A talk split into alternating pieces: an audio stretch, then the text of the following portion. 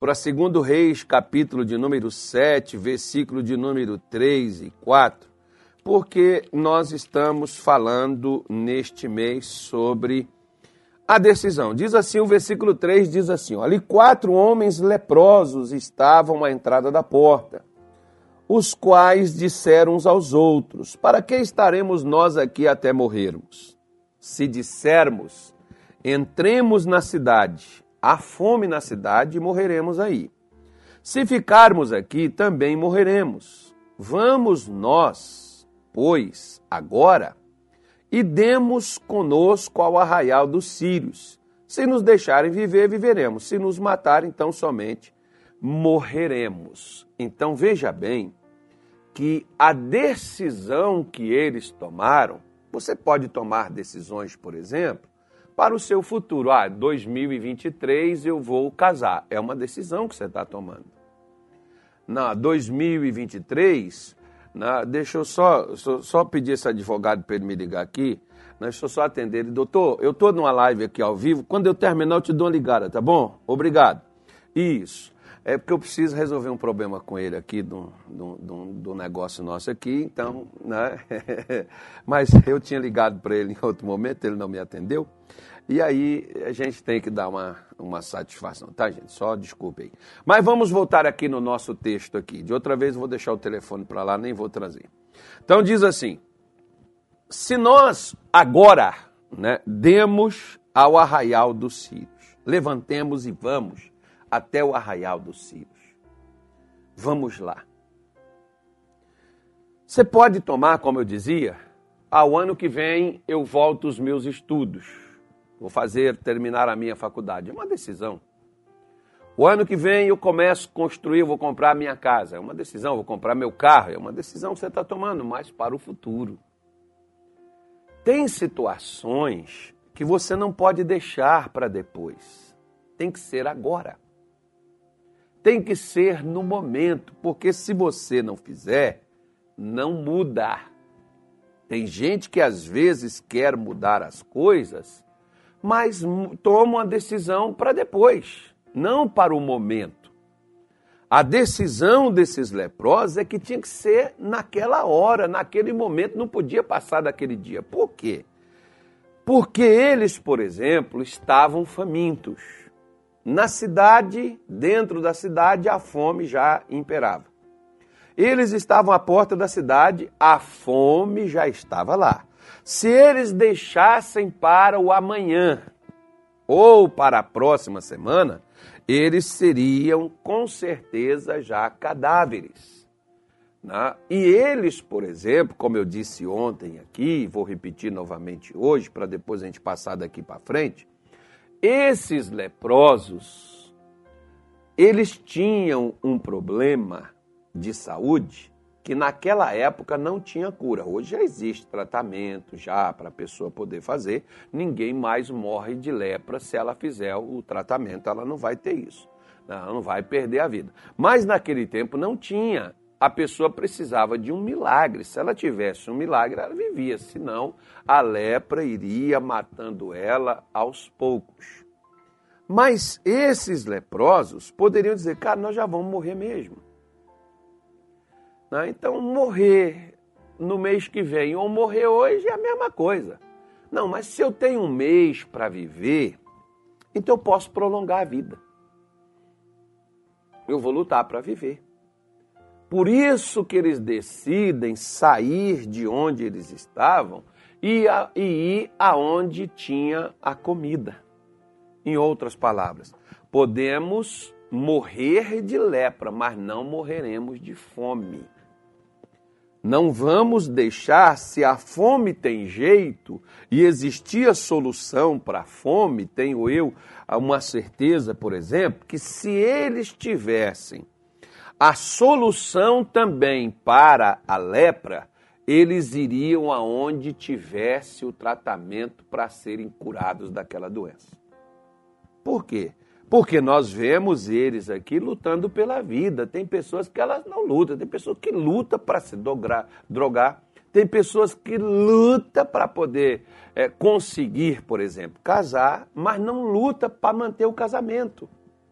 Tem gente que luta para conseguir um emprego, mas não luta para manter o emprego. Tem gente que luta para construir uma casa, mas não continua lutando para preservar a casa uma vez construída. Daqui a pouco está tudo lá, esburacado, quebrado, jogado.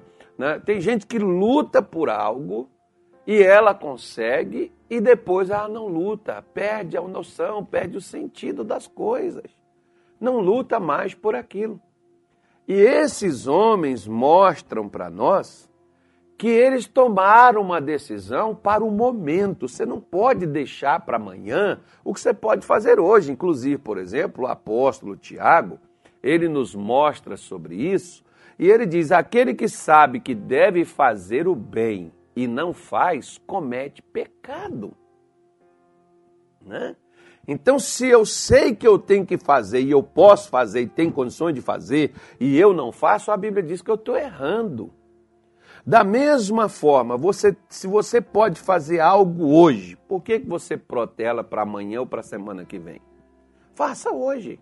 Parece aquela pessoa, por exemplo, que diz assim: não, eu vou, eu vou, eu vou começar uma dieta, eu vou comer melhor, vou mudar meus hábitos, vou começar a fazer academia, uma caminhada. Aí você pergunta: que dia? Segunda-feira. Né? Porque diz que toda segunda-feira o gordo começa a dieta e na terça ele já terminou, né? Então ele começa na segunda, terça-feira já, já voltou a antigas práticas. E aí a pessoa vai, ela vai deixando para depois, até chegar uma hora que ela não tem mais o que fazer. Você sabe muito bem, por exemplo, que tem problemas de doenças que a pessoa, ela, se ela perder o prazo para se cuidar, para se tratar, vai chegar uma hora que o médico vai dizer assim: olha, se você tivesse vindo no ano passado, no início da doença, quando isso começou, teria solução agora a doença já progrediu tanto que não tem mais solução para ela. Assim tem problemas na vida. E aí as pessoas entram em desespero, em pânico, e elas dizem assim: Pastor, por que, que Deus deixou isso acontecer? Amigo, Deus não deixou acontecer nada. Você que não tomou, nós que não tomamos, eu que não tomei a decisão antes. Eu deveria ter decidido antes, mas por não ter tomado a decisão antes, o que, que aconteceu? Eu perdi o prazo. Quem aqui, por exemplo, trabalha com, com, com né, direito, né, o advogado, você sabe, por exemplo, quem já fez, quem já teve causas na justiça, que você sabe que você tem prazos os quais você tem que se ater a eles para você não perder o prazo. Se você perder o prazo, você perdeu o processo. Ah, não, mas é que Deus sabe, Deus. Mas, mas amigo, se Deus sabe, nós também temos que saber. E aquilo que nós sabemos é que nós não devemos deixar para depois o que você quer mudar agora, porque se você deixar para depois, você nunca muda. Você vai estar sempre protelando, jogando para depois e você nunca vai mudar.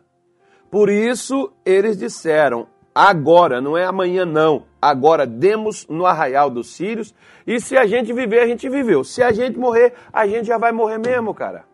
Mas vamos morrer pelo menos lutando para viver. Dá uma sensação, uma coisa assim que você vê, né? Poxa vida. Tem às vezes pessoas que elas, é como eu disse um dia para um, uma pessoa, né? Tem gente lá no hospital, na UTI, a pessoa lutando para poder viver. E às vezes tem pessoas dentro de um quarto querendo tirar suas vidas, querendo se matar. E a pessoa, né? é claro que eu sei que, que dói, eu sei que é horrível, eu sei que é ruim, mas você vê pessoas lutando para viver enquanto outros estão tirando suas vidas. Por quê? Porque a pessoa não decide viver também não decide vencer, não decide mudar, não decide. Se você decide uma coisa, não deixa para amanhã. É agora, na hora que você decidiu. Comece a fazer a mudança no momento da decisão que você tomou. O versículo 5 diz assim, ó: "E levantaram-se ao crepúsculo". Levantaram-se. é interessante essa palavra. Deixa eu só pegar aqui, por exemplo, uma coisa aqui, numa Bíblia que eu tenho. Deixa eu ver se eu consigo abrir aqui.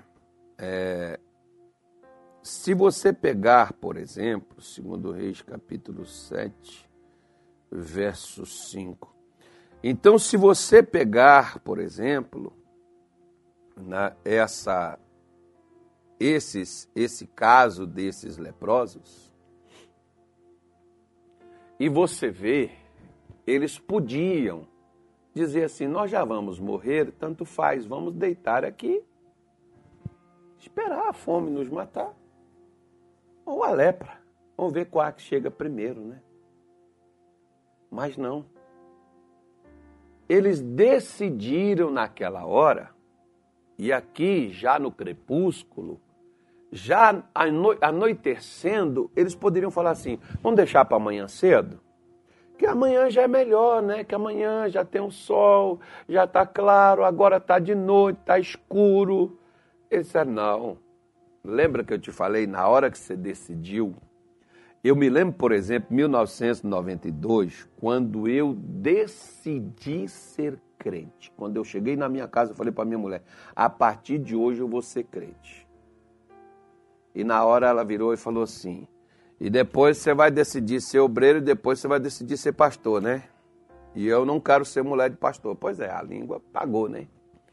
Por quê? Eu falei para ela: por que você não quer ser mulher de pastor? Ela disse: porque mulher de pastor é igual médico, o médico não para em casa. pastor também não. é, é mais ou menos assim, né? Então, então você vê, por exemplo, já anoitecendo, eles levantaram. Não vou deixar para amanhã, não. Agora, para ir ao arraial do Sírio. Quando eles chegaram na entrada do arraial, onde estava o exército sírio, não havia ninguém ali. Por quê? O versículo 6 diz assim: olha, eu gosto dessa palavra aqui, porque diz assim, ó, em vários outros versículos tem essas declarações que diz assim: Porque o Senhor fizera ouvir no arraial dos sírios ruídos de carros e ruídos de cavalos, como o ruído de um grande exército, de maneira que disseram uns aos outros: Eis que o rei de Israel alugou contra nós o rei dos heteus e o rei dos egípcios para virem contra nós. Então veja bem. Vejam bem. Quem fez ouvir um ruído no arraial dos Sírios? O Senhor. Deus fez aquele ruído ser ouvido, como se fosse de cavalos, cavalos correndo, né? Eram apenas quatro leprosos que caminhavam em direção ao exército sírio. Esses leprosos, sem condições, famintos e doentes, foram até onde estava um exército poderoso, um exército forte, um exército que impunha respeito naquele tempo, e esses leprosos, sem saber o que queriam encontrar, eles vão em direção a esse exército. Na hora que eles decidiram ir e lutar pela comida. Lutar pela comida é lutar pela vida. Lutar pela vida Muitas vezes é você lutar pelo seu casamento, é você lutar pelos seus filhos, é você lutar pela sua saúde, é você lutar pelas suas finanças. Isso é lutar pela vida. Porque às vezes as pessoas estão se entregando e nem lutam. No momento em que nós temos uma atitude em que nós decidimos lutar, Deus começa a trabalhar em nosso favor. Deus começa a fazer coisas em nosso favor. Você pode ver, por exemplo, que lá nas muralhas de Jericó ouviu-se também um barulho. Quando Israel rodeou, quando Israel tocou a trombeta, quando Israel gritou. Aí veio um barulho. Né? Eles ouviram lá um ruído. E só foi muro caindo, derrubando e a cidade sendo entregue para Israel conquistar e dominar aquela cidade. Por que, que Deus entrou em ação para ajudar esses homens? Porque o possível, quem tem que fazer sou eu e você. Hoje eu estava ouvindo, junto com a minha esposa, quando a gente saía para a nossa caminhada hoje de manhã, eu estava ouvindo uma mensagem com ela e a gente e esse pregador estava dizendo, tem muitas pessoas na igreja que elas estão acostumadas a não fazer mais nada. E querer que Deus faz tudo, até que os outros façam tudo por elas, né? Então, quando você faz algo, como Jesus disse, olha, o impossível é impossível se torna possível para Deus. O impossível aos homens é possível para Deus. Mas o possível é o que os homens têm que fazer. Era possível os leprosos, mesmo famintos e doentes, irem até o arraial do Sírio? Era. Eles foram. Agora, era possível eles fazer os sírios fugirem? Não. Mas a partir do momento que eles fizeram o possível, é possível você doente, você faminto. Olha, eu fui para a igreja muitas vezes, eu e a minha mulher, a gente não tinha dinheiro do ônibus, a nossa bicicleta, que era o nosso meio de transporte, foi roubada dentro do estacionamento da igreja. Né? Roubaram ela lá dentro. E eu disse, Deus, como é que eu vou vir para a tua casa agora? Ele disse assim, olha para baixo. Eu olhei para baixo achando que eu ia achar um pacote de dinheiro, comprar uma bicicleta pelo menos, né? Para continuar. Não, eu encontrei dois pés. Eu entendi. Eu disse, caminha eram três quilômetros para ir, três quilômetros para voltar. Me lembro, por exemplo, do saudoso pastor Maurício, né? Pastor Maurício lá de Ananindeua, sair lá de Ananindeua, caminhando, ir até a nossa igreja lá na 14 de março, no bar de Nazaré, em Belém, porque ele não tinha dinheiro para pagar o ônibus. O nosso pastor Sidney, lá de. de, de eu não sei onde, onde, por, hoje por onde que ele anda, mas na época ele morava ali no bairro do Bengui. Ele saía ali no bairro do Bengui e ir caminhando até a 14 porque não tinha dinheiro para pagar passagem de ônibus. Por que, que esses homens por que, que Deus abençoou? Por que, que Deus abriu portas? E olha, todos os dois, do, bem, bem, bem, bem, né? é, é, formado, com formação, mas as portas fechadas. Né? O pastor Maurício, por exemplo, na época, psoríase, aquilo queima no corpo da pessoa. E ele, que não era pastor nesse tempo, né? foi quando ele começou a frequentar a igreja. E ele foi curado desse negócio, foi sarado dessas coisas lá dentro. Aí a senhora diz assim, mas é que eu, eu sou doente, é porque eu tenho problema, meu amigo, minha senhora. Se você decidir vencer, vá do jeito que você está. Se você decidir por um milagre, vai até Deus na cama, na cadeira de roda, na, na escorada na, na, no, numa bengala, numa muleta, do jeito que você estiver, começa. Você não tem que esperar, ah, eu vou esperar melhorar, pastor. Ah, mas é que eu eu eu eu, eu tô aqui, eu não, eu não tenho condições, eu estou sem dinheiro. Vá até onde você pode ir, faça alguma coisa. Quando Deus vê você saindo da sua, a sua zona de conforto, de comodismo, Deus começa a mexer. Porque uma reação minha vai trazer uma reação de Deus. Uma ação minha uma ação minha vai trazer uma reação de Deus. Eu vou fazer Deus reagir. Esses leprosos fizeram Deus reagir. Eles tiveram uma ação. Eles poderiam falar: somos leprosos, estamos famintos, não temos condições. Ele disse: vamos lá. Por que, que Deus usou eles, mesmo lascados, destruídos, arrebentados como eles estavam, só bagaço farelo?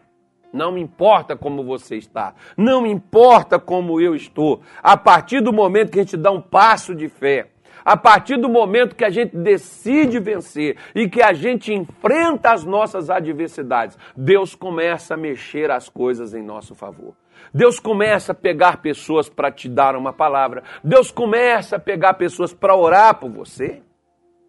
Quando você se mexe. Eu me lembro de uma senhora, por exemplo, em Duque de Caxias, no Rio de Janeiro, que ela me disse assim, pastor, eu estava ouvindo o seu programa na rádio e eu peguei, disse para o meu marido, estou fazendo de tudo para a gente ter um filho.